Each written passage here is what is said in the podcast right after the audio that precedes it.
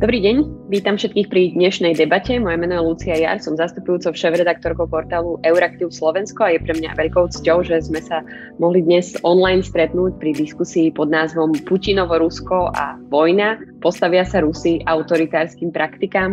Je tam otáznik, budeme sa rozprávať o tom, či sú takéto uh, ambície, či, či sa to deje. Portál Euraktiv Slovensko, uh, toto online podujatie organizuje v spolupráci s nadáciou Heinricha Bola v Prahe, za čo teda veľmi ďakujeme a už dlhšie spolupracujeme aj na tejto téme a teda dúfame, že budeme aj e, do budúcna.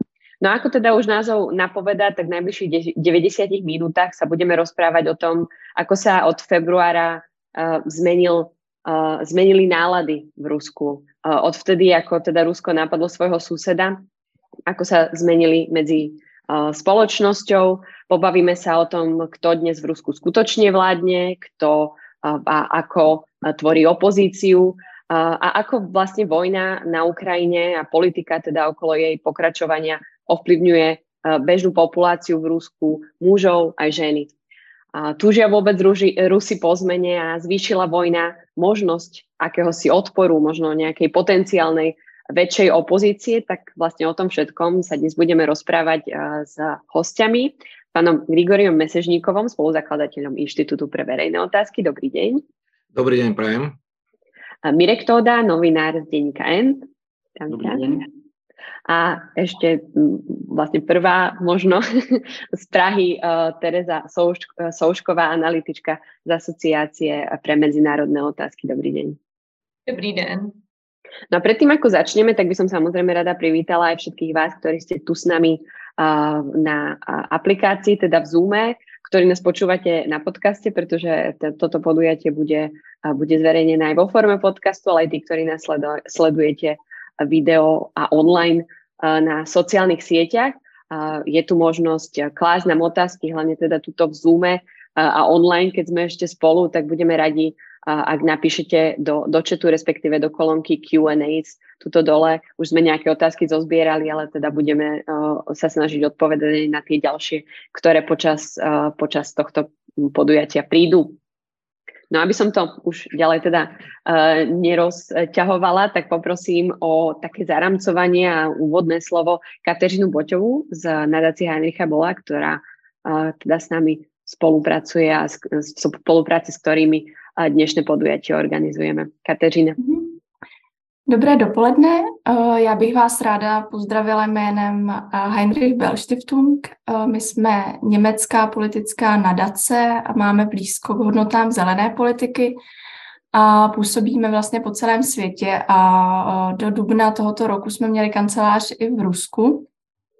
V dubnu byla naše organizace zakázaná a prohlášená za nežádoucí organizaci. Pracovali jsme tam 30 let na tématech, která jsou pro nás důležitá všude, jako je klimatická změna, lidská práva, genderová rovnost, emancipace dalších znevýhodněných skupin.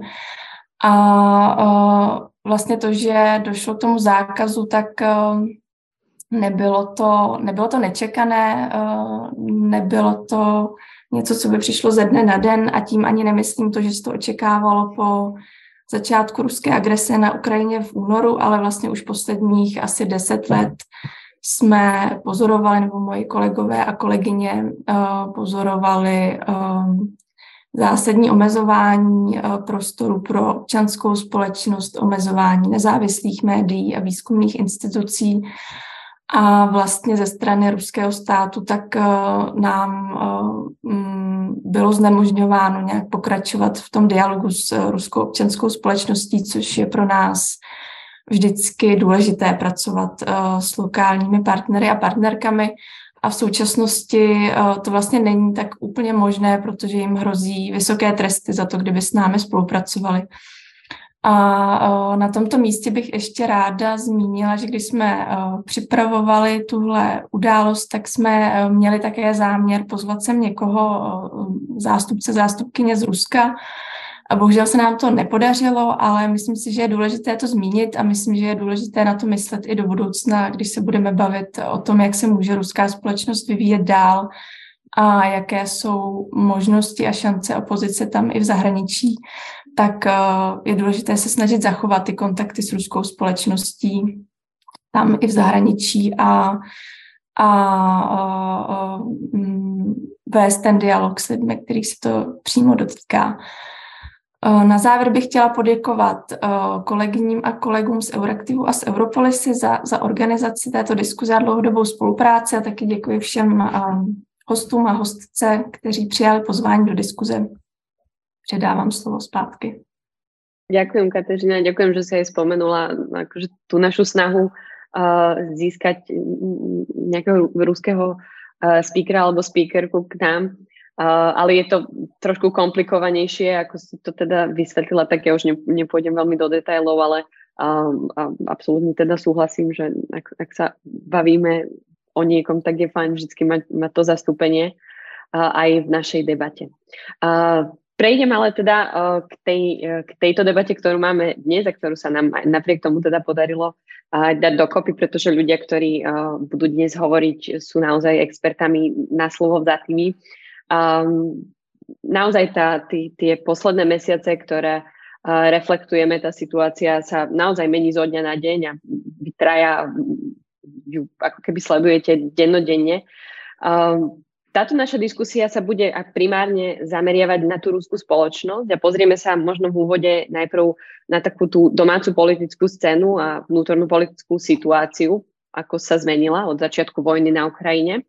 Potom sa pozrieme viac na, na tie nálady medzi obyvateľstvom a presunieme sa aj o, do diskusí o, o existujúcej, ale aj možnej opozícii a možných uh, scenároch vývoja. Tak začnem pánom Grigoriom Mesežníkovom a vlastne tou takou všeobecnejšou základnou otázkou, že ako, ako vojna na Ukrajine zmenila vnútornú uh, rúskú politickú mapu. My vieme, že v Dume je, keď už si vezmeme také viditeľné, je tam 450 poslancov, 325 ako keby priamo Putinových, a druhí sú, ďalší sú komunisti, sú tam ultranacionalisti, okolo Žirinovského teda do apríla centristi noví ľudia. To je také zloženie tý, to, toho najväčšieho uh, orgánu, ale ako sa možno vyvíja tá situácia od februára?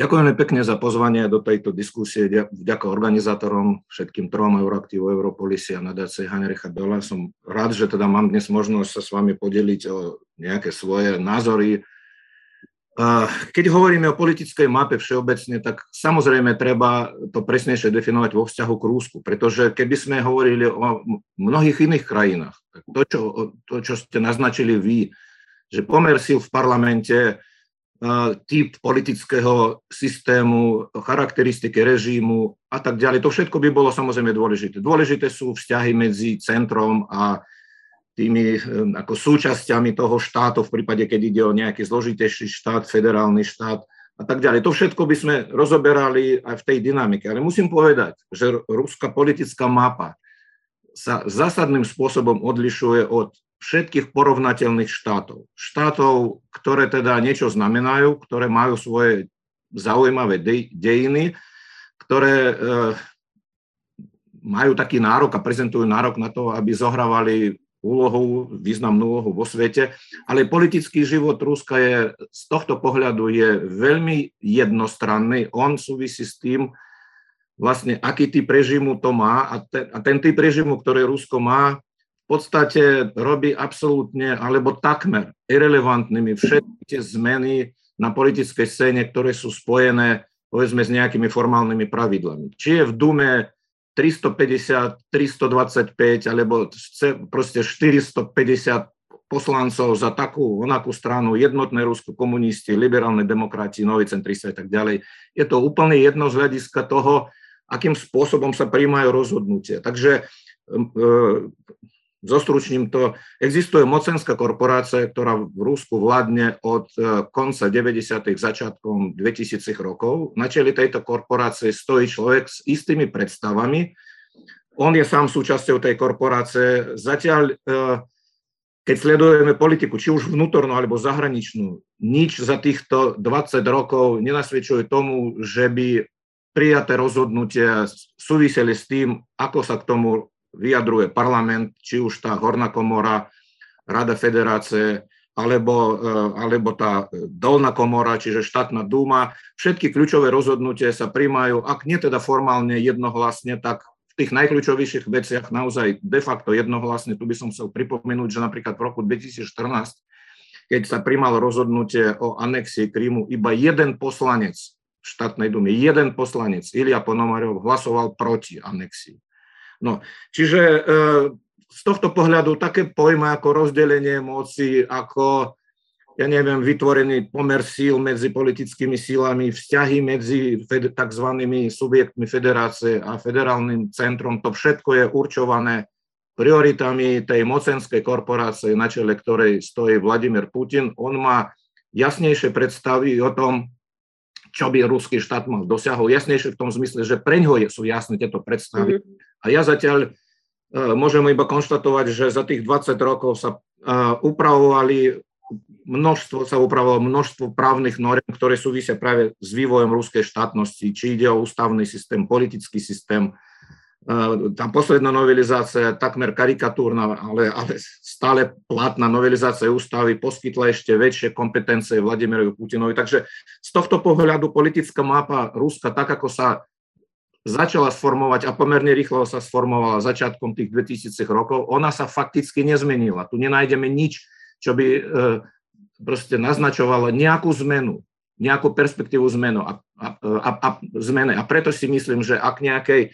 zmene e, v súčasnej, na súčasnej ruskej politickej scéne dojde, nebude to výsledok procesov nielen transparentných, ale aj formálne nejakým spôsobom definovaných, ale bude to proste niečo, čo sa bude odvíjať od nejakých zmien v tejto veľmi úzkej, veľmi úzkej z personálneho hľadiska korporácii, kde teda pomer medzi tými extré, teda absolútnymi extrémistami, ultrafašistami, jastradmi a možno ľuďmi trošku liberálnejším, ale dávam to do veľkých úvodzove, keď tam k niečo dojde. A úplne by som uzavrel tým, že by som upozornil na článok, ktorý uh, vyšiel asi pred dvoma, troma týždňami na uh, web stránke ruskej služby Radio Sloboda. To je v podstate tá Slobodná Európa, Radio, Slobod, Radio Slobodná Európa. Článok, ktorý napísal Michail Lotman. Michail Lotman je historik, kulturolog, v podstate filológ, je to syn eh, Jurija Lotmana, známeho teda ruského kulturologa, antropológa by som povedal. No a on, on vlastne v tom článku, ktorý je venovaný eh, tej vojne, rusko-ukrajinskej vojne, sa dotýka podstaty ruského štátu a pracuje s tým známym konceptom zločineckého štátu od Karla Jaspersa. A on vysvetľuje aj tú vojnu v Ukrajine, aj to, čo sa odohráva v samotnom Rúsku, čo robí tento režim, tento štát. A teda ten základný koncept spočíva asi v tom, že e, zločiny pachajú rôzne štáty, ale zločinecký štát nemôže ich nepachať. Čiže všetky tie represie, ktoré už, e, o, ktorých vieme, zakaz proste politické činnosti pre oponentov režimu, mnohí sedia vo väzení, ďalší e, opustili to Rusko. Proste ďalšie kroky, ktoré nejakým spôsobom súvisia s, tou, s tým politickým vývojom, e, tak e, treba to vnímať tak, že je to tento zločinecký štát, ktorý môže byť iba odstranený a až potom môžeme hovoriť o tom, že sa začal nejaký vývoj, v rámci ktorého tá politická mapa, ten stav mhm politického systému, stranického systému, pomer síl medzi stranami, možnosť e, občanstva, občanov ovplyvniť ten vývoj, až vtedy dojde naozaj k takému vývoju, ktorý my považujeme za prirodzený pre aspoň ako tak fungujúce demokracie. Uh-huh. A pán Mesežníko hovorí o, o tom, že teda naozaj ten politický život v Rusku je, je taký jednostranný a ako keby veľmi sa nezmenil ani v ostatných mesiacoch. Tereza, ak si pomenujeme tých hlavných hráčov, možné hráčky na rúskej politickej scéne práve v čase vojny na, Ukrajiny, na Ukrajine, kto by to bol? Vieme, že ten taký úzky kruh uh, okolo Putina je viac, je naozaj len zo pár ako keby ľudí, je to taký nejaký malý, uh, malý okruh, väčšinou kolegov z časov, keď slúžil, slúžil teda ako dôstojník prípadne keď mal teda nejaké svoje predošlé aktivity. Kto sú teraz takí tí naj, najsilnejší, najviditeľnejší hráči na tej politickej scéne, samozrejme okrem prezidenta. Tak děkuji za tu otázku. Já bych přesně v té odpovědi navázala na to, co říkal Grigory Mesežníkov. To vlastně on naprosto skvěle popsal, eh, jak to, řekněme, to jádro nebo eh, ten pilíř toho režimu funguje.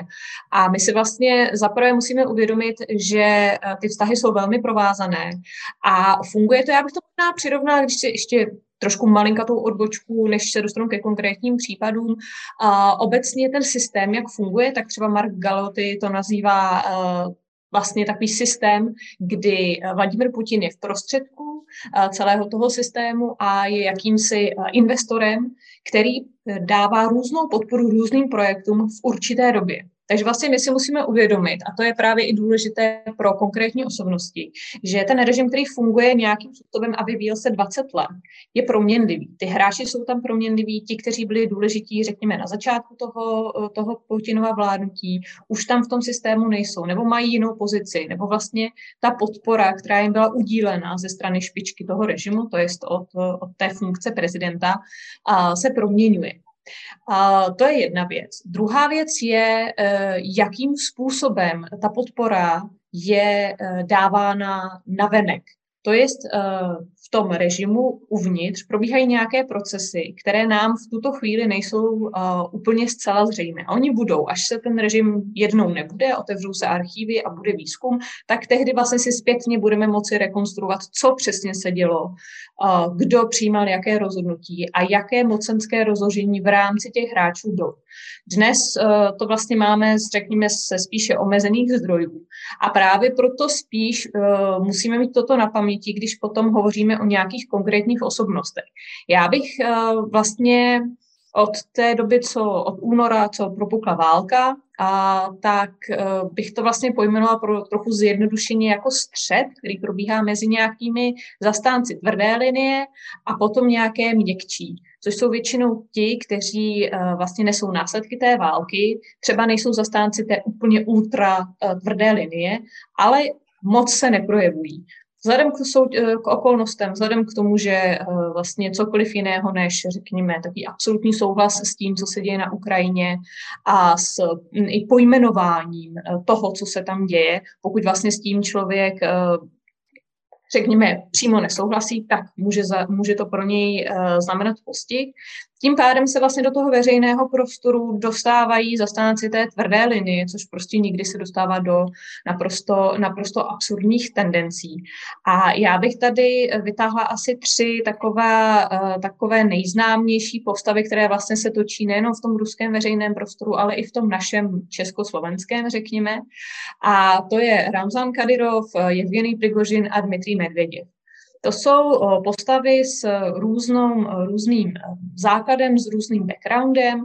Ramzan Kadyrov je nechvalně proslulý lídr Čečenské republiky.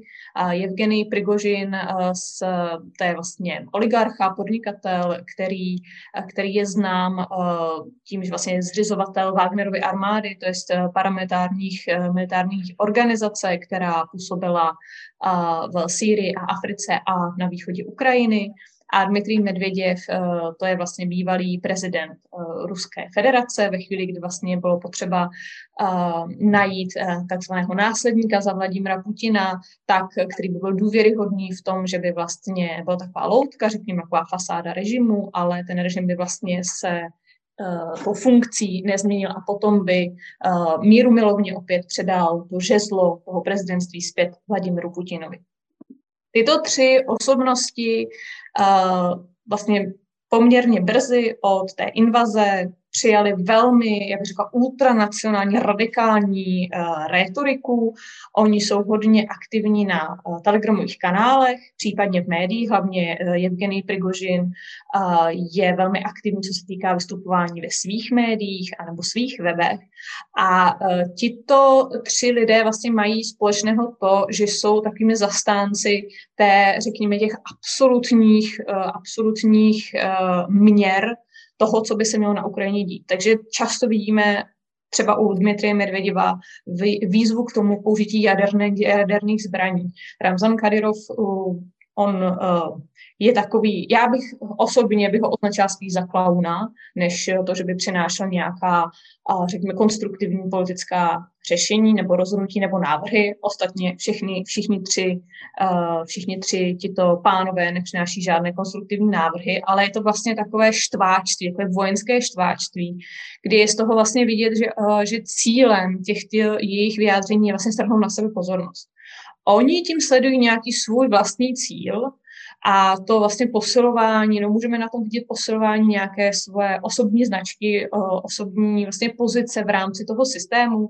Například e, jsou hlasy, e, které říkají, že by Ramzan Kadyrov toužil být za rámce toho, že je vnímán jenom jako lídr té nepokoj, nepokojné Čečny a že by se vlastně, řekněme, rád kariérně posunul, ale vlastně nemá na to žádnou reálnou podporu v tom systému. A vlastně toto eh, jeho hardlinerství je nějakým způsobem vyjádření toho, aby si ho všimly ty ruské elity, na kterých závisí, pokud by tedy měl zájem o, o nějakou jinou pozici. Samozřejmě to, co tady říkám, není. Nemůžeme brát, že to tak samozřejmě je, uh, ale je to jeden, jeden z možností, co vlastně zatím, zatím může stát. Mm-hmm. To boli, to boli takí akože najväčší podporovatelia, veľa sa hovorí o takých priamých linkách, ktoré má aj Kadyrov, pri tom, keď vedie, vedie svojich mužov v bojoch, priama linka myslím na Putina, takisto Prigožin, ako keby priama linka, keď vedie svojich proste vojakov, žoldnierov, teda nie on priamo, ale nejakými spôsobmi, že, že tá komunikácia je, sa vedie pomimo tej, tej, toho centrálneho vojenského okruhu, dokonca Prigožin častokrát uh, tento centrál, centrálny vojenský okruh um, kritizuje, takže oni naozaj vyzerajú byť, že sú v tom centre, ale potom sú tam aj uh, ľudia, ktorí niekedy sa zdajú, že, že majú oveľa väčší rešpekt, ako keby voči Putinovi, možno sú aj niekedy ako keby zastrešení. Spomíname si asi na to video zo začiatku konfliktu tam bol, myslím, Sergej uh, Nariškin, Nariškin, že, ktorý bol úplne akože nie, niečo zle vypustil z úst a zostal akože veľmi, zdalo sa, že už dlho teda tam nevydrží v tom okruhu, keď ešte takto sa bude ďalej vyjadrovať, teda dostal celkom akože spätnú väzbu od Putina priamu. Uh, Mirek, sú tam teda aj takí ľudia, ktorí uh, možno sú nejakým iným hlasom, možno aj tak trošku hlasom nejakej inej racionality okolo Putina. Vie, vieme o takých možno tak trochu opozičných alebo nie takých extremistických názoroch v jeho okruhu? Mm, ťažko povedať, že či mu niekto ťažko. otvorene povie, mm. že, že urobil veľkú chybu 24. februára. Asi myslím, že takí ľudia v jeho okolí nie sú. A, a takí, čo si to myslia, mu to nepovedia. A vidno to napríklad aj na tom očakávaní. Čakalo sa, že keď sa vlastne vyhlásili tie sankcie, že nejaká časť tých oligarchov sa postaví proti, veď, sa ich to zasiahlo a tak a neobjavila sa žiadna veľká vlna a vlastne úteku teraz vlastne nedávno Oleg Tinkov, taký jeden z tých miliardárov, ktorý z zhodou okolností, on od začiatku kritizuje tú inváziu a veľmi rýchlo sa dostal na tie sankcie potom Briti trochu ubrali z tých sankcií, tak on ako keby napriek tomu, že kritizoval, tak je tiež vlastne obeď tých sankcií, čo je taký kuriózny prípad trochu. On sa teraz vlastne vzdal občanstva ruského, urobilo tak asi 5 ruských miliardárov, každý z nich má nejaké druhé občanstvo, či už je to britské, izraelské alebo cyperské a tak ďalej. Čiže je to vlastne len taký malý zlomok z tých hlavných, ako keby hlavných hráčov, ako je Abramovič, tam myslím si, že nepadlo z jeho úst nejaké silnejšie vyhlásenie. Čiže myslím, že keď Abramovič nie je schopný to povedať, tak nedokázali to ani ostatní. Čiže ja si myslím, že je naozaj v nejakej bubline Putin a, a tá bublina je vlastne zložená do veľkej miery zo silovikov ľudí z tajných služieb, ktorí medzi sebou bojujú o vplyv Čiže napríklad ten spomínaný Prigožina Kadyrov je jeden element tých silovikov, ktorým napríklad otvorene, čo je pozoruhodné v posledných týždňoch, ako otvorene útočia na ministra obrany Sergeja Šojgu, za to, že ako to nezvláda na, na, tom, na tej bojovej línii a, a Putin toho Šojgu stále drží. Pretože ono sa hovorí, že vlastne že čím viac budú, budú ako keby útočiť na toho Šoguja, tak Putin sa zatne a bude ho ako keby chrániť, lebo je vlastne zvyknutý svojich lojálnych ľudí chrániť. Čiže aj keď teda to nevyzerá dobre z pohľadu ruskej armády, tak ten Šogu je stále tam. Hoci logicky by sa dalo čakať, že po tých veľkých neúspechoch už pri tom pokuse o Blitzkrieg, že pôjde rýchlo dole, ale, ale nešiel. Čiže ja si myslím, že Putin hrá takúto svoju hru, aby každý ten člen tej ako keby skupiny silovkov bol nejakým spôsobom spokojný, aby zároveň nikto nemal príliš veľký vplyv, aby ho nikto nemohol ohroziť. Preto ten jeho režim stále funguje ešte represívnejší a nejako nevyzerá, že by, že by sa nejak rozpadával. Napriek tomu, že vidno v ruskej spoločnosti veľkú mieru ako keby nespokojnosti alebo úzkosti z toho, čo sa mm-hmm. deje. Kým sa ešte dostaneme aj k spoločnosti, aj k tej uh, väčšej opozícii, tak vnímaš ty tam niekoho, uh, kto by bol nejakou súčasťou vnútornej opozície, alebo takéto vôbec informácie sa nedostávajú von? Ja si myslím, že nedá sa vôbec hovoriť o tom, že by v Rusku bola nejaká opozícia. Mm. Jediný, Nemyslím teraz externá, ale to, to je... Lebo to je, hej, ako, že my, sa, my nemôžeme použiť uh, západnú terminológiu na opisovanie Sú, v Rusku. To je proste... Ja by som to nazval, že ak teda hodnotíme nejaký politický systém Ruska, tak um, treba povedať, že je to elektorálna autokracia. Že tie voľby, ktoré sú tam, nie sú žiadne voľby je to proste dopredu zinscenované divadlo, ktoré má legitimizovať eh, na prvý pohľad, eh, ako keby tvári sa ten štát, že má parlament, eh, že má rôzne inštitúcie a že štát ako každý iný. Nie je. Nie je to demokratický štát, je to čistá diktatúra. A, a po tej invázii vlastne tá miera represí je niekoľkonásobne vyššia. V niektorých veciach je to momentálne horšie ako v Lukašenkovom Bielorusku. Čiže opozícia, jediný človek, ktorý je relevantný, je vo vezení, ledva prežil pokus o, o vraždu. Je to Navalny, ktorý je väčšine v nejakej izolačke, vo veľmi zlých podmienkach. On má vplyv. Kebyže je Rusko normálnou krajinou, tak e, bol by veľmi ako keby vážny super, alebo bol by jedným z opozičných lídrov. Ale hovoriť o tom, že či je v Rusku nejaká opozícia, nie je žiadna.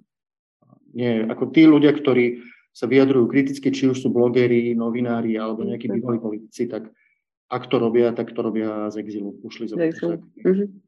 Jasne, pán Mesežníkov, nech sa páči. Ja by som som iba krát, krátke také doplnenie, že ako dnešné Rusko nie je úplne uzavretou spoločnosťou. Hej, že je tam isté, sú tam isté prvky názorového pluralizmu, proste, sú tam médiá, ktoré sú samozrejme propagandistické, ale Zároveň ľudia majú možnosť e, sa dopracovať k informáciám ako z iných zdrojov, ale to je taká zvláštnosť, že Rusko ešte stále nie je úplne uzavretou spoločnosťou, ale tá mocenská korporácia, proste ten jadro politického systému funguje tak, ako keby to bola uzavretá spoločnosť. Presne podľa tých pravidel, ako to bolo v Sovietskom zväze pred rokom 53, to znamená, keď bol Stalin, alebo dnes dokonca ako v Severnej Koreji. Proste my tu debatujeme o niečom, čo teda samozrejme tušíme, že čo, sa tam mohlo, čo by sa tam mohlo odohrávať, používame nejaké utržkovité informácie, nejaký insight, ktoré ani nemusí byť potvrdený. Mm-hmm. To rozhodovanie je tak netransparentné a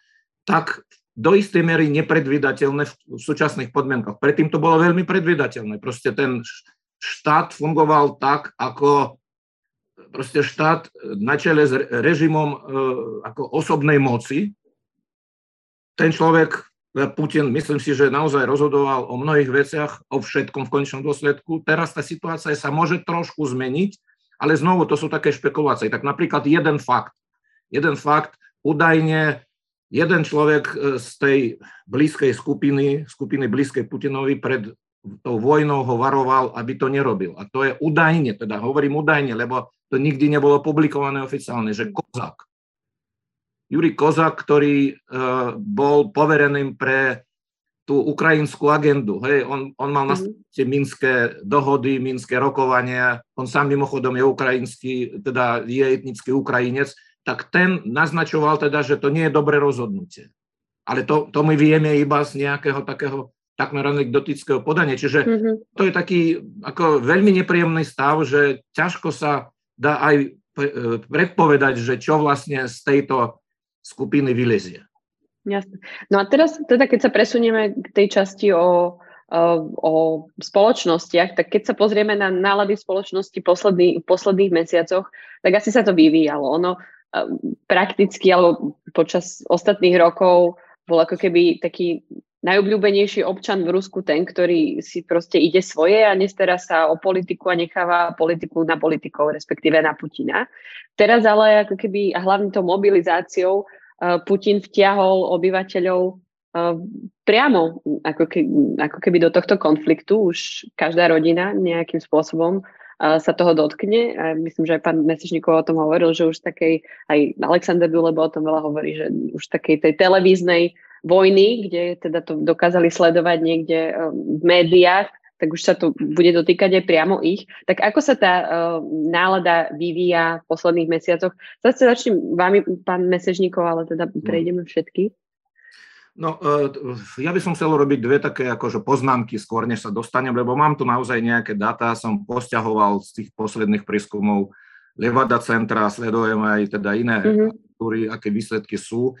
Tak uh, Prvá poznámka, že v takej spoločnosti, ako je dnes Rusko, že tie prieskumy, ktoré sú robené, aj Levada je naozaj nezávislá proste agentúra sociologická, vôbec je vylúčené, aby čokoľvek falšovali, manipulovali, nejak upravovali, ale vieme, že v, nedemokratických spoločnostiach samotné uskutočnenie prieskumov verejnej mienky s takými ako otázkami, ktoré môžu vyvolovať isté znepokojenie u, u tých respondentov vzhľadom na celkové politické prostredie, že treba k ním pristupovať opatrne. Proste ako predstavme si situáciu, že teraz prieskumy sa robia väčšmi proste telefonickou metodou, že vy ste ruský občan, obyčajný, premerný, neangažovaný, veľmi politický človek, a vám niekto zavolá a pýta sa vás na otázky o podpore napríklad vojny tzv. špeciálne operácie, alebo po podpore politiky ruského štátu, ruského prezidenta. Tak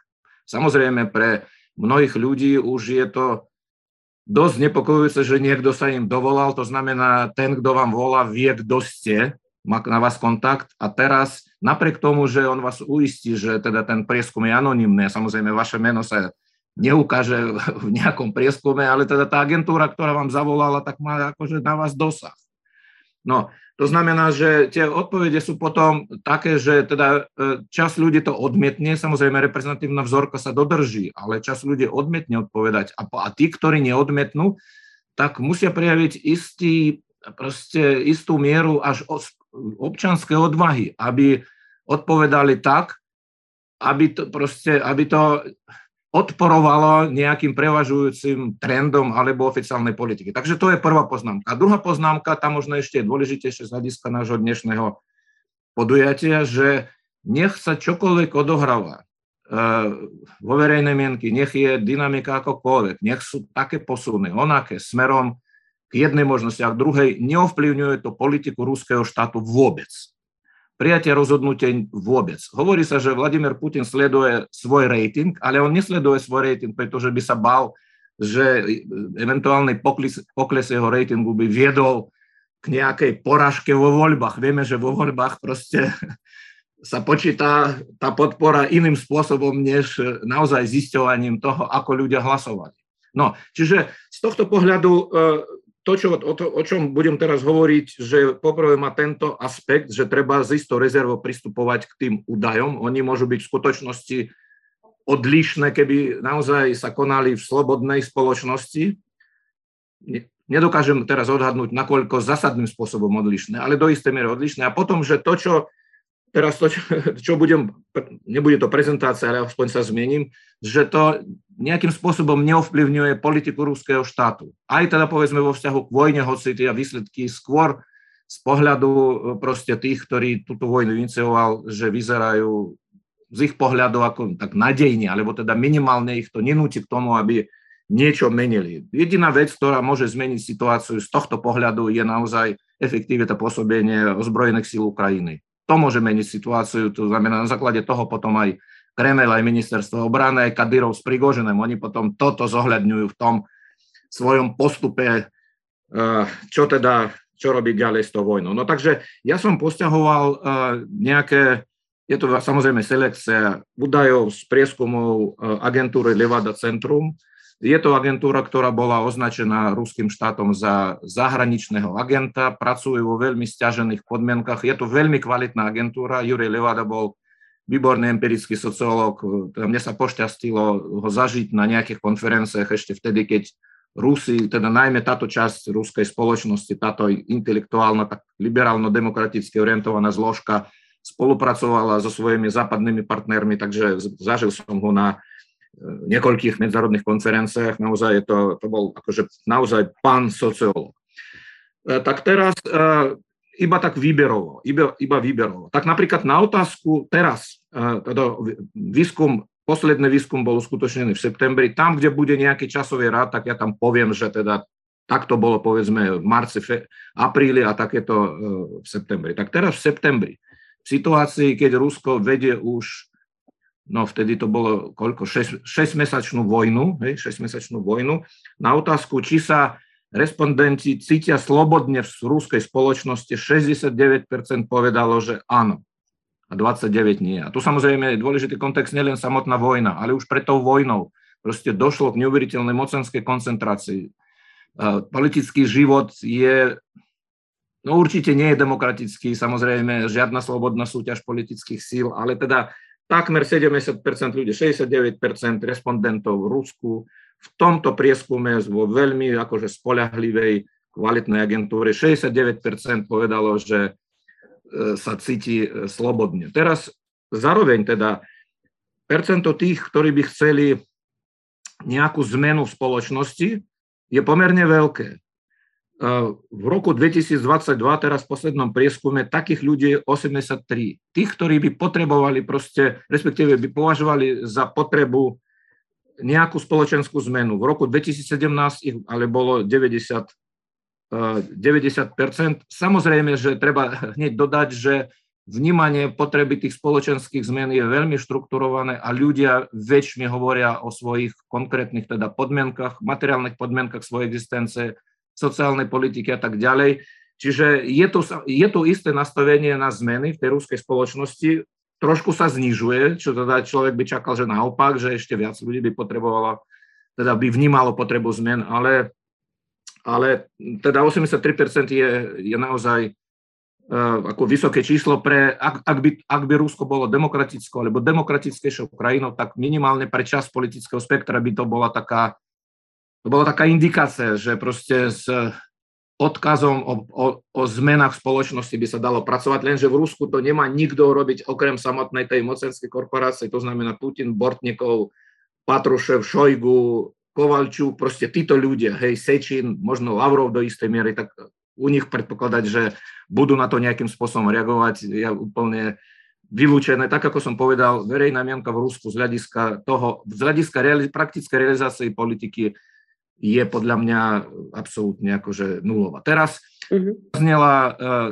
tá Wagnerová skupina, tak uh, Levada sa pýta, Levada Centrum sa pýtalo uh, respondentov, či schvalujú používanie súkromných ozbrojených skupín, čiže Wagnerovej skupiny vo vojne. 66% povedala áno a v Moskve dokonca podiel tých, ktorí to schvaluje 80% pre mňa je to indikátor, že proste ľudia by chceli, aby tú vojnu viedol niekto, kto teda proste inými rukami. To zna, teraz vnímam to tak, že to je presne to isté ako vzťah tej mobilizácii. Ľudia proste sa rozutekali, tých, že vraj 700 tisíc ľudí uteklo, e, teda mužov, e, v tom veku, e, keď môžu byť povolaní. Takže Moskovčania demonstrujú ten vzťah k vojne tak, že poviem viac neskôr o tom, o všeobecnej podpore tej vojny, ale boli by radi, teda 80% by z nich boli radi, aby spolu s ruskou armádou teda bojovali tieto v podstate mhm. kriminálne skupiny. Teraz uh, znepokojenie z toho vývoja. 80% v apríli a 88% v septembri ľudí znepokojených z toho, čo sa deje. Z toho, čo sa deje v zmysle vojna. Čo, čo sa deje všeobecne v uh-huh. spoločnosti. Aha, všeobecne Otázka bola taká, že Jasné. znepokojení ste s, mám tu, môžem to priamo ocitovať, a sledujete a teda Áno, znepokojení ste zo súčasnej e, situácie e, a udalosti na Ukrajine. Tak 80% spokojených v apríli a 88 v septembri. Znovu ako, vidíme tu narast, hej, že sú znepokojené. Ale teraz, keď to rozoberieme, rozoberieme ako, povedal by som, že detailnejšie, tak to znepokojenie je, u rôznych ľudí má iné dôvody. Celková mhm. podpora ja hovorím vojny, formulácia bola špeciálne vojenské operácie, ona klesa od marca 2022 z 80% tých, ktorí podporujú, a teda 14% nepodporovalo, na 72% v septembri. Čiže 8% pokles, výraznejší pokles e, u mladej generácie, teda v tej kohorte 18 až 24 ročných, tá podpora je 56% a teda nepodpora 35%. Ale za, zas u tých starších ľudí, tých, ktorí sa socializovali ešte aj v období Sovietskeho zväzu, tá podpora je 81%. Mm-hmm. Ale, ale celkovo priemerná podpora je 72, tak to je, myslím si, že dosť vysoké číslo. Znovu, tu robím poznámku na, na, na začiatku, že istá časť tých ľudí z konformistických dôvodov alebo možno z nejakých obav, teda neodmietli síce odpovedať, lebo takých, takí tiež sú, ale teda e, tú podporu, to môže byť nejaká podmienečná podpora, no proste ale v každom prípade z tohto pohľadu e, je to celkom konformné pre, e, pre režim. A zaujímavý údaj, otázka, čo treba robiť ďalej, pokračovať vo vojne alebo začať rokovania. A myslím si, že obidve možnosti teraz pre ten režim sú priaznivé, pretože interpretácia toho, čo vlastne znamená začať rokovanie e, kremelská a povedzme to, ako predstavujeme ako by sme si to predstavovali my, naozaj diametrálne odlišné, pretože Rusko chce zafixovať ten stav, ktorý momentálne je, aby mohlo pokračovať mm-hmm. ďalej a nepripustilo oslobodenie tých území, ktoré okupovalo. No ale ten údaj je taký, že čo treba robiť? Pokračovať vo vojne alebo začať rokovania? Tak 44% pokračovať vo vojne a 48% začať rokovanie. No a teraz sa dostávam možno aj tým možno ešte zaujímavejším, e, zaujímavejším e, údajom. A to podľa mňa e, môže súvisiť aj s tým, teda, ako treba pokračovať. Tak otázka bola, že aká úspešná je táto vojenská operácia. Tak v apríli 20, teda 2022 68% považovalo tú operáciu za, za vojnu za úspešnú. Vtedy teda už sa nepodarilo obsadiť Kiev, tak ako Krem mm-hmm. počítal s tým niekoľko dňovým ako obsadením proste a ovládnutím celej Ukrajiny. Vtedy 68% považovalo za úspešnú a 17% za neúspešnú. Teraz v septembri 2022 53% považujú za úspešnú a 31% za neúspešnú. Mm-hmm. Takže tuto vidím naozaj pomerne veľký posun, neveľmi priaznivý z hľadiska Kremla, mm-hmm. ale teraz, že prečo považujú za neúspešnú? Prečo považujú za neúspešnú? Že je príliš dlhá, 27%. Že je príliš dlhá, preto je neúspešná. Pretože režim vyhlasil mobilizáciu 23, čiže obava z toho, že samotný ten respondent môže proste byť uh, ako by som povedal... Po, povolaný, za, za, zapojený do toho. 22%, 22% hovorí, mm-hmm. že mhm. tú vojnu my prehrávame. 22%. Že z toho pohľadu teda je to neúspešné. Ja si myslím, že v normálnej demokratickej spoločnosti by to percento mohlo byť podstatne vyššie. Hej? E, evidentne, že Rusko nevyhráva. Čiže, čiže 20, 22% to vníma tak, že e, Rusko tú vojnu prehráva No a potom ešte 7% považuje neúspešné, pretože ruská armáda je malopočetná, jednoducho nestačí. Proste nestačí s tým, mm-hmm. Ukrajinu, Ukrajinu e, porazilo. No a ešte taký, to je už posledná vec, viem, že som... Jasné. Ale to svedčí o tom, že ako ľudia vnímajú samotnú tú Ukrajinu. Tak rovna, zrovna e, ten prieskum sa dohrával v období, keď sa pripravovala no de facto anexie Chersonu, Chersonskej, Zaporožskej oblasti. A teraz otázka bola, že podľa tých respondentov, čo treba, teda aký, akým spôsobom by sa mala riešiť táto situácia. Tak 45% podporili anexiu, no slovo anexie tam nebolo, že bude súčasťou Ruskej federácie. Že mm-hmm. A Zaporožie bude súčasťou Ruskej federácie. 45%. Rozumiete, 45% obyvateľov. Fakt má tieto anexionistické proste identické predstavy. 21%, že to bude nezávislý štát. Je to neuveriteľné, že ako Rusi teda rozmýšľajú, že z, ne, z akého si neznámeho dôvodu proste dve oblasti iba preto, že hraničia s Ruskou federáciou, že budú uznané ako nezávislý štát. Je to samozrejme istá, povedal by som, že taká odložená akoby parafráza vo vnímaní toho, čo bolo teda s tou Donetskou oblasťou a Luganskou časťou. No a 14%, 14%, že má zostať súčasťou Ukrajiny. 14% ľudí v podstate sú stotožnené s tým, proste, aké je usporiadanie Ukrajiny. Ukrajina je nezávislý štát a myslím si, že výsledky by neboli veľmi odlišné, ak by išlo o anexiu proste iných oblastí a v podstate osud celej Ukrajiny. Tak toto je asi to, mhm. čo sa mi podarilo v nejakej takej skomprimovanej podobe podať. Ja si myslím... Nie, podľa mňa veľmi zaujímavé štatistiky, určite. Áno, ale je to tristné, aj... je to absolútne tristné. Jednak tá nekoherencia v tých názoroch a jednak de facto v tom, aspoň v tom základnom jadre, aj teda s prihľadnutím na to, že skutočný podiel ľudí môže byť menší, ktorí teda podporujú tú kremelskú politiku, ale, ale je to minimálne tolerovanie, uh, akceptovanie menšia alebo aktívnejšia, ale predsa len podpora. Mm-hmm. Zazneli tam tie čísla, uh, 80 v podstate 88% znepokojený, 72% podporuje tú špeciálnu op- operáciu. Teraz, keď, keď počúvate aj vy tie čísla, aj teda možno máte aj nejaké iné, prípadne niečo iné ste, uh, ste zachytili, tak hovorilo sa o tom, že práve mobilizácia bude takým nejakým spúšťačom a naozaj spoločnosť bude priamo zatiahnutá uh, už, už do konfliktu. Každý ako keby niekoho bude poznať. Tie čísla boli až 300 tisíc. Uh, v tej prvej fáze, uh, ktorá sa skončila teraz, vlastne tento týždeň, uh, sa hovorí o 82 tisícoch uh, mužov, asi žien, predpokladám nie. To by som sa tiež chcela opýtať, že či teda ženy nejako sa do toho za, zapájajú.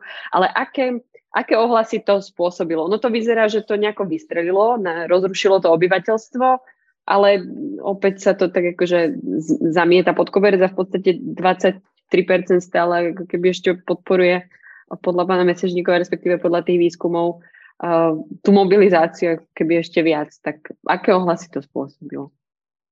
Když se vrátím uh, trochu vlastně na začátek, na ten podzim, tak uh, s tou mobilizací to vlastně bylo podobně jako s válkou na přelomu roku, kdy vlastně byla ta debata, bude to, nebude to, uh, já bych řekla osobně, že se to víc přiklánělo k tomu, že vlastně byl ten názor, tak Putin není takový šílenec, aby prostě podnikl rozsahu invazi na Ukrajině. A a, dva, a stal se únor uh, 2022 a ta invaze byla. A stejně bych řekla, uh, že ty debaty probíhaly okolo té mobilizace. Uh, dost dlouho se to vnímalo jako určitým způsobem taková konečná, kdy ten, nebo v tom vlastně prostoru se, to, se o tom mluvilo tak, že ten režim se je vědom toho, že ve chvíli, kdyby vyhlásil mobilizaci, tak by se to přesně e, začalo dotýkat širokých vrstev obyvatelstva, těch opravdových mas. A to by mohlo být ten spouštěč pro nějaké rozsáhlé masové protesty, kterých, kterých se ten režim samozřejmě bojí. A odpovídala tomu i ta logika toho vlastně, jak to Rusko reagovalo, jakým krokům se vyhýbalo v minulosti. Takže vlastně všechno to podporovalo ten názor, že ta mobilizace nebude a najednou jednou byla. A uh, právě z tohohle toho důvodu ona byla vyhlášena jako částečná, tam vlastně je velmi důležité slovo to částečná, protože to přesně mělo uh, vyslat ten signál té společnosti, že my sice vyhlašujeme mobilizaci, ale vás se to netýká. Jo, tam je vlastně hrozně důležité to, jak ten režim uh, ty velmi nepopulární rozhodnutí, uh, která vlastně mají velmi velký potenciál uh, podnítit to, řekněme, pasivní obyvatelstvo, které, které v tom Rusku zbylo. A jak to ten režim vlastně, jakým způsobem, jakým způsobem to komunikuje. Takže vlastně ve chvíli, kdy byla vyhlášena částečná mobilizace, byl šok, ať už tady, ať už tady v zahraničí, řekněme, u, lidí, kteří se zabývají, eh, zabývají regionem, případně u těch samotných Rusů, kteří najednou se vlastně vyloženě vyděsili, že ta válka jim přišla na práci, na dveře. Jo, a já bych třeba ještě ráda trochu od bočku zmínila to, že hodně Rusů, a vlastně se to projevovalo i v těch těch průzkumech veřejného, veřejného mínění, že mnoho Rusů, vlastně ta jejich pozice byla, že já jsem apolitický. To byla o velmi častá reakce. Co si myslíte o politice? Podporujete Putina, nepodporujete? Tak odpověď byla, já jsem apolitický, mně se politika netýká. A vlastně eh, tato, tuto reakci jsme mohli vidět, když byla zatýkána opozice, když, eh, když eh, byl zatčen Navalný, když se zatýkali aktivisti, když byli zatýkáni lidi za to, že napsali, napsali příspěvek na Facebook.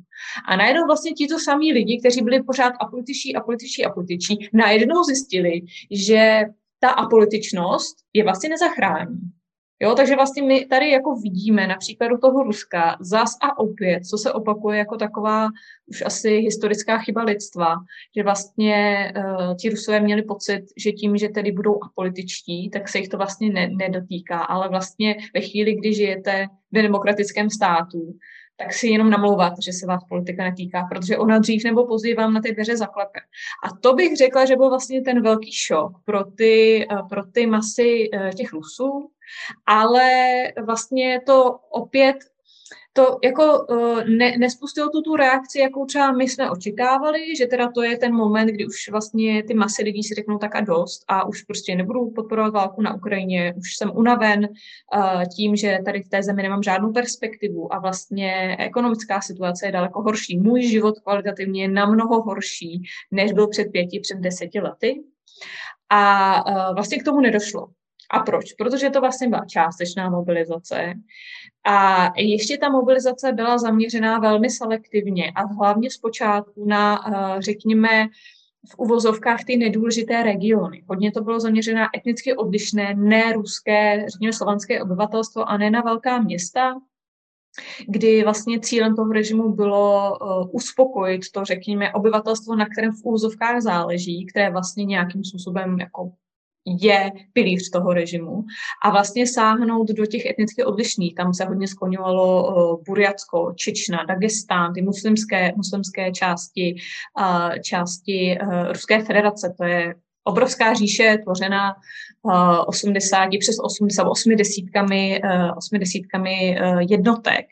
A vlastně ten režim, pokud povolal, řekněme, celou vesnici mladých mužů někde na Sibiři, tak to vlastně nemělo pro pro ten režim žádný, nepředstavilo to žádné nebezpečí, jako kdyby najednou šel a povolal všechny mladé muže v Moskvě, jo, všechny univerzity nebo muže univerzitního věku v Moskvě.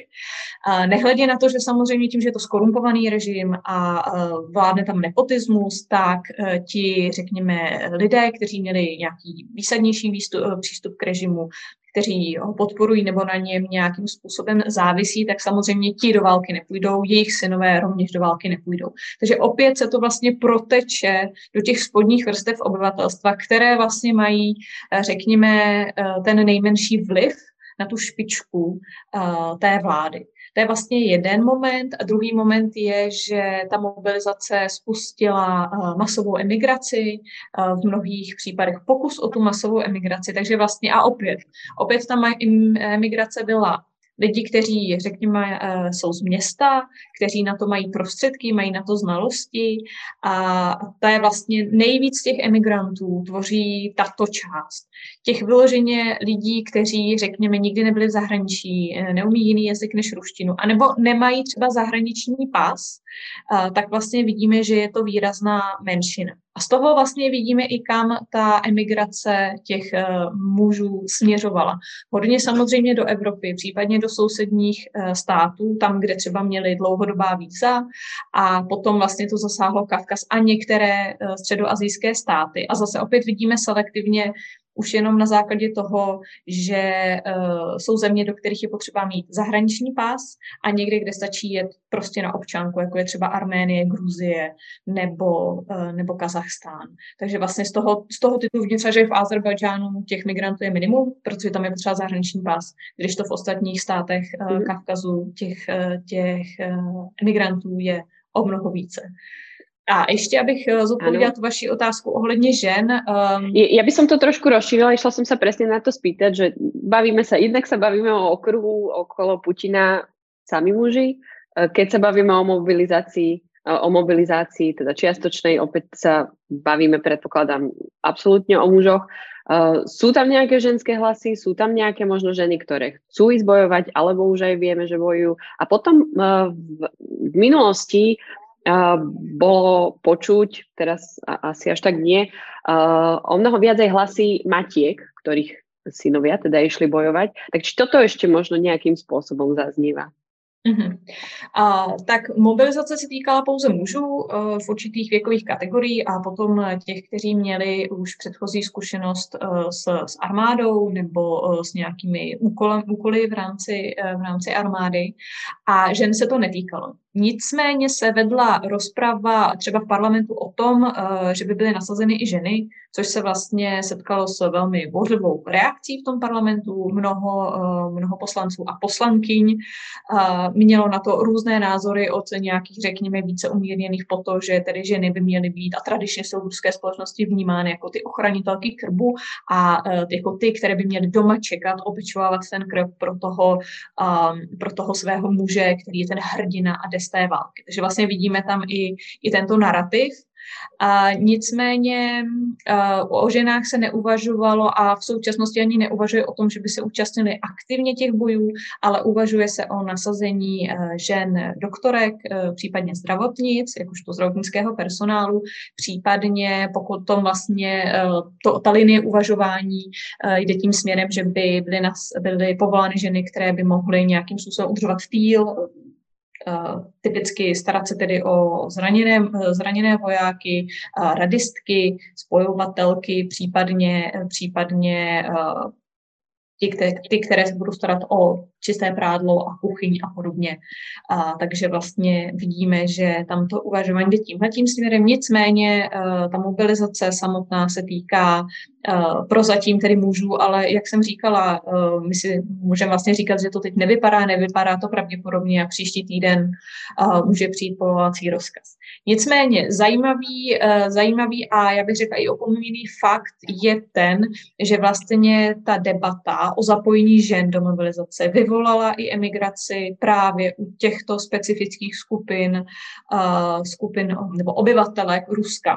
Co znamená, doktorky a zdravotnice jsou vlastně nově, se pokouší, samozřejmě nejedná se o nějakou masovou emigraci, ale uh, jsou poměrně vysoké počty zaznamenány tí, kdy vlastně ženy se snaží opustit Rusko právě proto, a ten důvod je, že jim může hrozit povolání do armády právě proto, že vlastně vykonávají tu profesi, uh, která by případně v budoucnosti mohla být žádaná. Takže kromě vlastně těch um, front mužů na, uh, na hranicích s Gruzí nebo s Kazachstánem uh, se nám vlastně do toho obrazu dostává i, i tento, řekněme, ženský rozměr.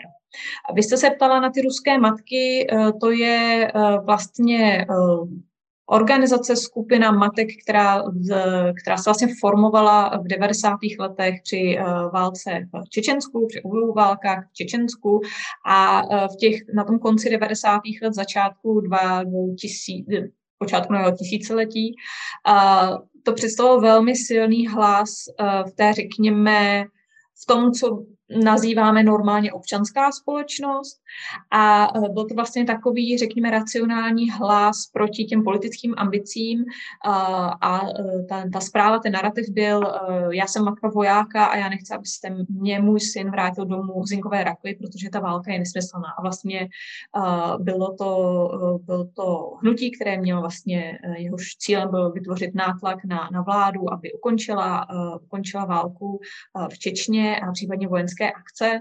A od té doby se vlastně s touto skupinou nějakým způsobem pracuje. Trochu se to vlastně naznačovalo i v té rozpravě v parlamentu, kdy ty, eh, a je to rámováno tím, že vlastně ty ženy, ač se přímo neúčastní těch bojů, tak vlastně trpí tou válkou právě proto, že ztrácí ty syny a ty manžely v té válce.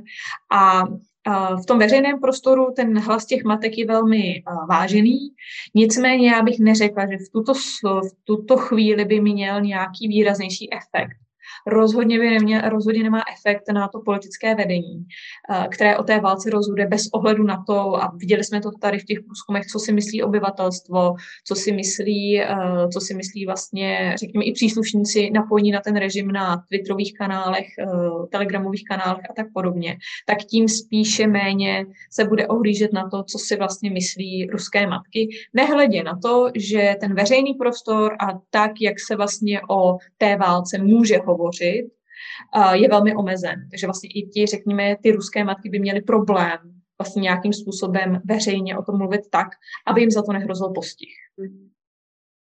Takže platí v podstate uh, tie narratívy, ktoré sme už spomínali. Uh, vlastne mobilizácia je, bola jedným takým veľkým elementom, kde Západ mal pocit, že toto je vec, ktorá zatrasie spoločnosťou. A ďalším uh, takým zaujímavým bolo vyhlásenie anexie v štyroch ukrajinských regiónoch.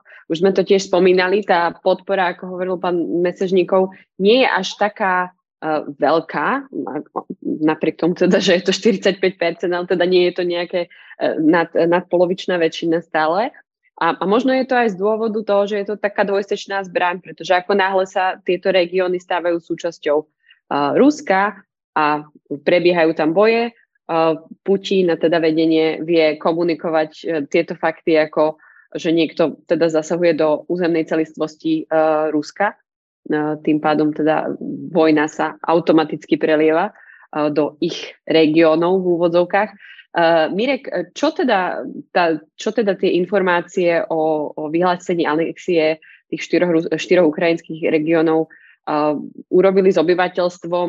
Zvýšila sa tam možno nejaká podpora, alebo vyzeralo to, že naozaj teda už nejako vyhrávame? Dostali sme naozaj tú linku k tomu Čiernemu moru, sme to prepojili a teda ide nám to, alebo to bolo skôr možno nejakej, z nejakej opačnej strany, že dobre, teraz aj toto je naše územie a proste na našom území je zrazu vojna. Mm, ja si myslím, že v spoločnosti to nezohralo žiadnu rolu. Mm. To vyhlásenie, je to proste všetci to vnímajú, že takto, keď sa nám pozrieme na tú mobilizáciu, že z Ruska odvtedy ušlo viac ľudí, ako bolo mobilizovaných. Odhaduje sa, tie počty sú asi 400 tisíc. Čiže to nám dosť hovorí o tých náladách spoločnosti. Oveľa viac ako nejaké prieskumy. Hovorí nám to o tom, že 400 tisíc ľudí je, sa proste obetovalo svoj komfort a odišlo do Kazachstanu, do západnej Európy, kde, kde mohli v podstate. To nebolo ani veľmi, veľmi nemali na výber. Išli tam, kde mohli vystali niekoľkodňové rady, aby sa im to podarilo. A to nám hovorí o tom, že títo ľudia nepovažujú tú vojnu na Ukrajine za svoju. Oni tam nechcú zomrieť. Oni, oni vidia, že tá vojna nemá dôvod. Že je to nevyprovokovaná vojna, je to Putinová hra. Čiže tá anexia, ono ne, ani to logicky nemohlo zvýšiť podporu vojny, pretože o akej anexii sa rozprávame. Ani jedna z tých štyroch oblastí nie je kompletne pod kontrolou ruskej armády. A niekoľko dní po tej anexii Rusi strátili veľkú časť územia. O, z územia, o ktorom Putin hovorí, že bude navždy ruské. Čiže to je fraška, je to komédia. Ako hovoriť o tom, že tá anexia môže... To bolo, ja by som to povedal, že to bolo, akože dlhodobo čelil Putin ako keby tlaku, aby to urobili, pretože o tej anexii sa hovorilo v podstate už od jary a, a stále sa to odkladalo aj o tých referendách a tak ďalej, čiže v nejakom momente to urobiť museli. A ja som to vnímal aj tak, že, že proste ruská televízia, propaganda potrebuje hrať aj nejaké správy. Potrebuje. Napríklad minulý týždeň sme počuli každý deň od nejakého predstaviteľa Ruskej federácie, že Ukrajinci idú vyrábať špinavú bombu. A mali narratív, mali čo hrať v televízii, mali čím živiť propagandu. A takisto zafungovala aj ako keby tá anexia, že v ten týždeň sa dokonca Putin zorganizoval, alebo Putinovi ľudia zorganizovali veľkú manifest, manifestáciu na Červenom námestí. Bolo tam dosť veľa ľudí, ktorí sa vyzerá, že aj celkom úprimne tomu tešili. A jasné, že je nejaká skupina obyvateľstva, ktorá tlieska tomu, čo sa deje, a sú veľmi cynicky nastavení voči Ukrajine, nepovažujú to za slovitný štát a tak ďalej. Nevadí im, že Rusi tam znásilňujú a zabíjajú ľudí, dokonca tomu tlieskajú. Vyplýva to aj z rôznych eh, odpočutých eh, hovorov a tak ďalej. Čiže ako keby a ťažko to nejak úplne zhodnotiť, ale myslím, že tá anexia má oveľa, oveľa menší vplyv ako, ako tá mobilizácia. A otázka je, že on, ona vlastne ako keby už mala skončiť. Putin povedal, že už vlastne mobilizácia skončila. A zaujímavé na tom je, že neurobil dekret. A nie je vlastne žiadne oficiálne rozhodnutie o tom, že, že tá mobilizácia sa skončila, čiže ako keby si to necháva otvorené. Do istej miery to môže byť aj kvôli tomu, že jednoducho logisticky neboli schopní pokračovať tej mobilizácii alebo lebo keď sa pozrieme na, na ten vývoj na tej frontovej línii, tak Rusom sa naďalej nedarí, potrebujú stále viac vojakov a oni jednoducho nie sú schopní. To, čo sa hovorilo od začiatku, že o tých 300 tisíc ľudí, že OK, plán to znie fajn, ale tá ruská armáda jednoducho nebola pripravená na to, aby dokázala v nejakom rozumnom čase nasadiť tie ako keby no, novopovolených ľudí. Chodia tam nepripravení, bez poriadnej výzbroje a tak ďalej. Čiže, čiže tak. Uh-huh. My, my sme vlastne aj veľa počúvali, že to, ak aj sa začne mobilizácia, tak to bude dlho trvať, jednak e, nie je na to logisticky pripravená armáda, reálne, kým sa už niekto schopný dostane na ten front, tak to jednoducho proste potrvá mesiace. Máš ty pocit, akože trošku možno odbe- odbieham od, od tej našej hlavnej témy, ale máš ty pocit, že uh, je v tej ruskej spoločnosti akceptovaný ten narratív, že tak ako sme mali zamrznuté konflikty a, také pokračovanie vojny, kde tade uh, v okolí teda bývalých sovietských republik, tak e, toto je napríklad aj niečo, čo by sme mohli udržiavať nejako stále e, na Ukrajine? Že takto to možno vníma obyvateľstvo, že proste predsa len je to ako keby ďalšia z takýchto oblastí a budeme tam na najbližšie akože roky nejakým spôsobom prítomní. A je to tak v poriadku? Ja, ja by som povedal, že stačí jedna malá vec, aby v ruskej televízii zaznela pravda a, a kompletne by vyzerali všetky prieskumy, o ktorých hovoril Gríša inak. Lebo v ruskej televízii sa posledných 20 rokov nikdy nekritizoval Putin. A v ruskej televízii sa nehovorí o tom, ako Rusi zabijajú Ukrajincov, ako tam znasilňujú ženy, ako, ako tam ničia infraštruktúru umyselne a tak ďalej. Stačí, keby toto zaznelo jeden týždeň v ruskej televízii, že by bola pravda to, čo sa deje tak by to absolútne zmenilo nálady. Nehovorím, že by všetci Rusi protestovali proti vojne, to nie, pretože fakt je tam určite veľmi, veľmi veľká časť populácie tlieska tomu, čo sa deje. Ale zmenilo by to, zmenilo by to všetko. Je to vlastne, keď, keby Rusi videli, že aha, že padla maska, cár je nahý, tak e, zmenilo by to aj ako keby odvahu, odvahu tých ľudí. Ale tá odvaha medzi tými obyčajnými ľuďmi je dosť vysoká. Uh, pretože hoci teda protestné hnutie nie je na nejakej masovej škále, hovoríme v podstate o jednotlivcoch. Uh, pretože neca ani čomu diviť, pretože tá úroveň represí je, je taká, že stačí, že vidíte s nejakým plagatikom, kde bude napísané len slovo vojna a v momente vás zadržia. Od februára vlastne zatkli takto 20 tisíc ľudí. Otázka, je to veľa, je to málo? Um, akože podľa mňa nie je to veľa, um, ale nie je to ani málo, pretože je to konkrétnych 20 tisíc ľudí, ktorí riskovali to, že pôjdu do väzenia. A v čase, keď sme sa teraz my rozprávali, tak napríklad v tom Buriacku, v hlavnom meste Ulan Ude, zatkli 8 žien. A na proteste proti vojne, proti mobilizácii. Mm-hmm. A, a bavíme sa o podmienkach, kde, kde tie ženy, ktoré išli protestovať, jednoducho je tam, je tam To už asi ako, ako keby vieš, vieš, že ideš do tohto proste. Áno, a veľakrát vlastne tí ľudia, ktorí prídu na protest, oni vlastne ani nestihnú prísť, prísť na protest. Zatknú ich, zadajú ich do, do toho mhm. policajného autobusu ešte skôr, ako tam prídu. Hej.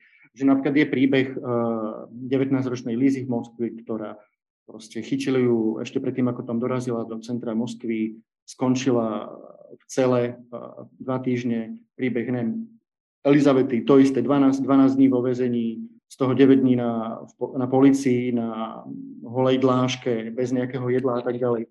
A, a títo ľudia v podstate, oni riskujú svoj komfort, nie sú nejak masovo organizovaní, vlastne tie protestné hnutie nemá žiadneho lídra, Navalny je vo vezení. Čiže ako keby stačí fakt málo, keby, keby, lenže to je to keby, nebol ten represívny štát. Čiže ja som ako keby v tomto veľmi skeptický, uh, že sa niečo zmení najbližšie, uh, pokiaľ sa ten režim nezhrutí ako taký. Nemyslím si, že z dola sa niečo zmení. Lebo stačí, keď si spomenieme na Bielorusko, kde v uliciach niekoľko týždňov pochodovali 100 tisíce ľudí. A pozrieme sa na Bielorusko dnes. Nič sa mhm. nezmenilo. Mm-hmm. Uh, takže aj keby, aj keby náhodou vyšlo tých ľudí ja neviem, povedzme, že desaťnásobne viac. Ja si myslím, že Putinov režim by to ustal. Proste zatkli by polovicu z nich a vystrašili by tých ľudí a tak ďalej. Mm-hmm. Čiže, ale hlavne ako, ako platí pre všetkých ako keby expertov na Kremel, že je to ako s čiernou labuťou. Že čo môže položiť ten režim, bude tá čierna labuť, o ktorej my nevieme, že čo, čo ňou bude. Uh, pretože je to na Rusoch samotných, je to na, na Rusoch, ktorí sú okolo Putina, je to na nich, že dokedy budú... Možno áno, možno sú zmierení s tým, že tá vojna mm. bude veľmi dlhá. Hovorí sa, že Putin chce mať tú vojnu, a takú tú vyčerpávajúcu, že keď nevie vyhrať, tak, tak bude aspoň ničiť krajinu a Západ stratí trpezlivosť. Je to možné, že to tak bude? Mm-hmm ťažko predvídať. A zase, ale treba hovoriť že, aj o tom, že naozaj každý deň sú jednotlivé príbehy odvážnych Rusov, ktorí a, riskujú veľmi veľa len kvôli tomu, že majú nejakú úctu k životu a možno, možno vyšli pretostovať len preto, že sa to týka povedzme niekoho syna alebo, alebo manžela a tak ďalej, ale mm. je to jedno. Uvedomili si aj v tom Buriacku, že to nie je ich vojna uh-huh. No ja tu teda takto zaramčujem, že na začiatku sme sa bavili, že okolo, okolo Putina naozaj nezdá sa, že by bola nejaká, uh, nejaká, nejaké silné hlasy, ktoré by uh, to zra, zrazu celý ten, celé to nastavenie uh, chceli povaliť. Uh, z obyvateľstva tie, tie prieskumy a tie nálady a jednoducho tie analýzy nenaznačujú tomu, že vznikne nejaký, nejaká silná skupina jednak nemá lídra, jednak, jednak je naozaj roztrieštená, jednak naozaj tie represie sú tak silné, že jednoducho sa nedá úplne proti tomu vystupovať. A zároveň tam je aj skupina, ktorá proti tomu jednoducho nechce a ani do budúcna nebude chcieť jednoducho vystúpiť, hoci existujú teda individuality, lebo mám taký pocit, alebo z toho, čo teda hovoríte, že sú teda aj nejakí jednotlivci, ktorí eh, chcú eh, ešte stále, majú, majú pocit, že možno niečo zmenia. Takže z hora to nevyzerá na, na nejakú opozíciu, z dola to nevyzerá na opozíciu. Uh, existuje vôbec možnosť, že režim ako taký sa nejakým spôsobom rozpadne? Existuje iná možnosť ako to, že napríklad Putin nemôže ďalej pokračovať? Je akákoľvek opozícia vôbec v Rusku momentálnej situácii možná, pán Mesežníkov? No, to je otázka. Tak eh, tým s v tom, že naozaj musí priletieť nejaká čierna labuť. Ja tak tuším, že kam by ona mohla priletieť. Ona by mala priletieť, obrazne povedané, priamo do Kremla, alebo mala by sa odohrať nejaká udalosť, ktorá má priamo súvislosť s Kremlom. No neviem. Mirek, eh, ja rozvediem trošku to, čo povedal Mirek dvoma vetami. On povedal, že Západ stratí trpezlivosť. Západ podľa mňa stratí trpezlivosť vtedy, keď Putin použije jadrovú nalož.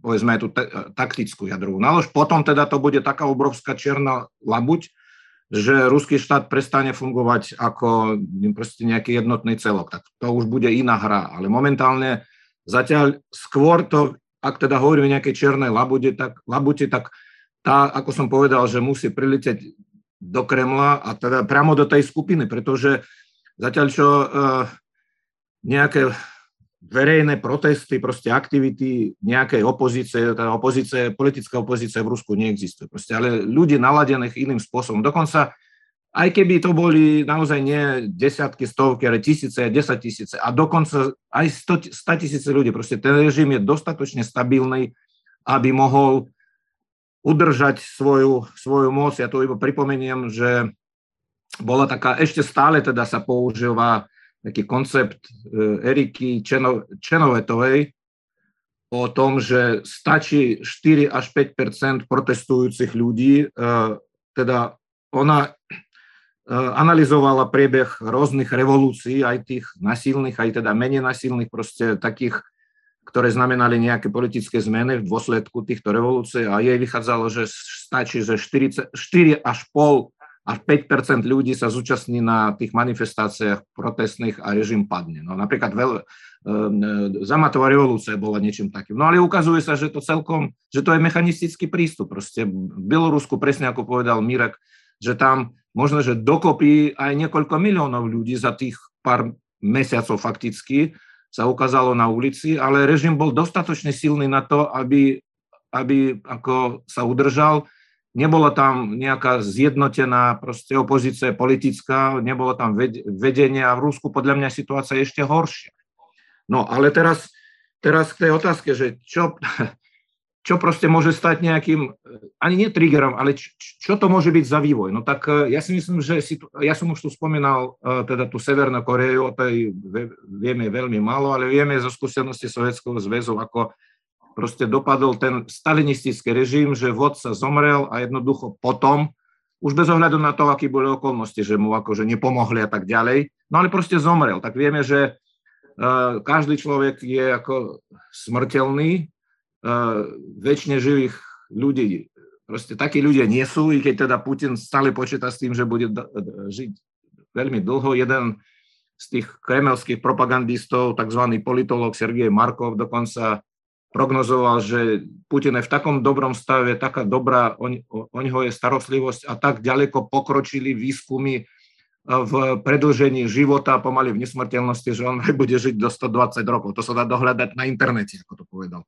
Ale, ale reálne, reálne, ja si myslím, že podľa toho, ako to dnes vyzerá, ak to nepriletí čierna labuť v podobe nejakého bombardovania proste tých e, životne dôležitých centrov komunikácie ruského štátu po eventuálnom použití jadrovej zbrane, tak ja si myslím, že tá, zme, tá zmena môže prísť, ak niečo sa odohrá okolo Putina, sa zhoršie jeho zdravie, možno, že ako zomrie, povedzme, nevieme z akých dôvodov, hovorí sa, že má proste diagnózu neveľmi príjemnú, ale tiež to sú všetko špekulácie. To znamená, jedine proste zmena priamo tam. Čiže tak ako svojho času Stalin, Beria, Molotov, Malenkov, Kaganovič, proste táto celá banda, napokon to dopadlo tak, že on zomrel a táto banda prevzala moc a správala sa spočiatku dosť racionálne, tak myslím si, že proste táto mocenská korporácia v podobe Putina, Bortnikova, Patruševa, kto je tam ešte, Kovalčuk, Šojgu, Sečin, Nariškin, Kirien, mm-hmm. pomerne významná postava, tak oni sa zrejme rozhodnú. Určite nie Kadyrov, určite nie Prigožen, proste to sú ľudia, častočne teda klauny, aj Prigožen napokon tiež častočne klaun. Proste to sú nástroje, to sú také personálne nástroje riešenie nejakých konkrétnych situácií. Mm-hmm. Tak Putin chcel podľa mňa trošku poštegliť v úvodzovkách armádne vedenie, no tak ako umožnil Kadyrovi a Prigoženovi e, toto vedenie kritizovať. Výsledok bol, že odstavili toho generála Lapina, ale v podstate Šojgu je stále tam. No takže ja viem, že to znie veľmi skepticky, pesimisticky, ale proste taká je realita. Treba vychádzať z reality, počítať aj s tým, že ten režim môže byť dlhší. Uh, veď stalinský režim vydržal koľko, rôzne ďalšie totalitné režimy. Mm-hmm. Režim, on dokonca, on naozaj má isté hybridné prvky, ktoré mu umožňujú prežiť dlhšie než taký úplne otvorený teroristický, diktatorský, ideokratický režim. Hej. Tento režim je trošku iný, ale dosť silný na to, aby prežil. To znamená, kým proste títo ľudia sú v dobrom zdraví, kým Rusko neprehráva zatiaľ, tak ako prehráva tak, aby Ukrajina vyťazila, to je tá ruská prehra je trošku iná. Hej? Ale tu, to, tu sa už púšťame do úplne inej debaty, že ako západ k Ukrajine, nechcem to začínať, akože túto tému nechcem začínať, ale, ale perspektívy bohužiaľ nie sú veľmi dobré. Ja by som len veľmi stručne Jasne, doplnil, že ak, ak by niečo mohlo podľa mňa ohroziť Putina oveľa viac ako povedzme tie ekonomické sankcie, tak je to séria vojenských prehier na Ukrajine. Pre nás je naozaj skutočne dôležité aj ako pre Slovensko, aj pre Česko, proste pre západnú Európu, aby tá Ukrajina to ustála, aby si ubránila svoje územie, aby ho získala späť. A je možné, že séria ako keby úspechov na vojenskom fronte, pretože v Rusku líder, ktorý, na ktorého vysí ako keby tieň tých vojenských zlyhaní, stráca legitimitu, stáva sa z neho mhm. klaun, mm-hmm. šašo. Putin bude vyzerať smiešne. Všetci mu budú oplieskavať do hlavu o tom, ako hovoril, že Kherson bude navždy ruský a pár týždňov alebo mesiacov na toho možno stráti. Hej. Čiže to by mohol byť, my sa na to nemôžeme spoliehať, že, že to bude ako keby implikovať tento vývoj v Kremli, ale my na výber nemáme. My jednoducho musíme ako keby tú Ukrajinu podporovať, aby to ustala, aby sme nemali my na hraniciach ešte väčšiu autoritárskú krajinu. A môžeme veriť, že niečo to urobí s tým režimom. Druhá možnosť je, že to s tým režimom až tak veľa neurobí a bude naďalej pokračovať v tom svojom totalitnom systéme a bude ohrozovať Ukrajinu, ale Ukrajina za ten čas dúfajme, že bude mať oveľa viac tých protivzdušných systémov a tak ďalej, bude sa vedieť ešte lepšie brániť. Je, vojenské zdroje nie sú nevyčerpateľné, veď preto vlastne Rusi sú tak závislí na, na tých iránskych zbraniach momentálne. Mm-hmm. Čiže ja si myslím, že to je jediná možnosť, ako, ako sa snažiť ako keby čeliť uh, tomu diktatorovi v tom Kremli a, a možno dúfať, že, že to proste nalomí tú legitimitu a spraví to z neho šaša a bude nepriateľný proste už aj, aj pre tú elitu. Zatiaľ to tak nevyzerá. Hej? To proste, bude, majú trpezlivosť, eh, ale kto vie, možno keď uvidia naozaj uh, ukrajinské vlajky nad Chersonom, potom príde Melitopol a tak ďalej a, mm-hmm. a Západ bude odhodlaný um, zachovať tú Ukrajinu, lebo tu ide vlastne o prežitie Ukrajiny, ide tu o prežitie systému medzinárodných vzťahov, ako poznáme dnes, lebo ak, ak toto Ukrajina prehrá, tak potom sme prehrali my všetci. Áno, ale častokrát sa zabúda aj na to, že napriek tomu, že možno západ sa nevyčerpá, pretože je predsa len e, je to niečo iné posielať zbranie a posielať techniku a nejako finančne koho si podporovať. Na druhej strane Ukrajina hovorí sa čoraz častejšie o tom, že tá, tá mobilizácia ukrajinských mužov je stále širšia a širšia. Aj tam predsa len e, sú proste nejaké limity na uh, human power, proste na, na jednoducho na mužov, na ľudí, uh, ktorí môžu uh, sa zapojiť do bojov. Čiže tiež je to akože celkom zásadný otáznik, dokedy uh, sa to dá vydržať jednoducho. A ešte sa uh, vrátim k, te, k, tým možnosti odpor, k tým možnostiam odporu a opozície. Uh, a, a to, čo sme už teda naznačili, že ani z hora, ani z dola zatiaľ nevyzerá, že, že by to šlo, ale uh, ako zásadne uh, podľa, podľa vás, Teresa, e, zmenila tá vojna jednoducho možnosti akéhokoľvek odporu, hej? Že či už možno aj nejakého externého, úplne externého, mimo ruského, ktorá, ktorý by vedel akýmkoľvek spôsobom ovplyvňovať uh, to, čo sa, čo sa v Rusku deje. Že čo by, možno z vášho pohľadu bola tá čierna labuť, o ktorej sa tu bavíme. Já se ještě vrátím k tomu, co říkali moji předřečníci a trochu mm-hmm. to mhm my si vlastně musíme uvědomit, že ten režim je neprůhledný. Pro nás zvenku je neprůhledný a stojí na nějakých pilířích, které my vlastně jsme si schopni nějakým způsobem identifikovat, nějaké podpoře obyvatelstva, nějaký bezpečnostní složka a té svojí struktuře uh, toho samotného režimu. A vlastně tam někde, to nemusí být úplně, že černá lobuť od někud vlastně přiletí, ale ten podnět může přijít i zvnitřku. A je to vlastně o tom, já bych si to spíš představila jako takové obrovské mraveniště, které prostě jsou tam různé cestičky. A v momentě, kdy vlastně se nějaká cestička naruší, tak se to vlastně zvnitřku propadne, aniž by to vlastně zvenku bylo vidět. Jo, my prostě zvenku pořád budeme vidět nějaký silný režim, který je postavený teda na tom vůdci, prezidentu, prezidentu Putinovi a bude se nám zdát stabilní, ale vlastně on se začne hroutit a destabilizovat sám zvnitřku. A to je prostě podle mě ten podnět, který, který vlastně bude stát u toho, kdy se ten režim rozpadne. My jsme vlastně něco podobného viděli v Bělorusku, už jsme tady o Bělorusku taky, taky ho zmiňovali a vlastně tam ač jsme měli pocit, že ten režim musí už každý den padnout, že se každé ráno probudíme, otevřu ty noviny a ten, ten Lukašenko padne, tak vlastně tam jsme přesně viděli, že sice celá země byla na nohou, celá země byla v ulicích, ale ty pilíře byly zcela stabilní. A ty nakonec byly ty, které vlastně toho Lukašenka a celý ten režim udrželi přesto, kolik lidí bylo v ulicích, eh, kolik eh, vlastně bylo pomoci, kolik bylo mezinárodní pozornosti, jak moc se vyvíjel nátlak na to, eh, na to běloruské vedení. Takže vlastně, eh, když si tu situaci převedeme do Ruska, tak eh, z hlediska toho, jak fungují režimy, jakožto systém, tak vlastně pokud se nezačnou hroutit nějaké pilíře, eh, ty opory toho režimu, tak vlastně k té změně nedojde. A vlastně může být úplně jedno, kolik lidí je na ulicích, nebo jak moc velké krve proletí třeba na těch ulicích probíhá, nebo i jakým způsobem jsou ty neúspěchy na Ukrajině.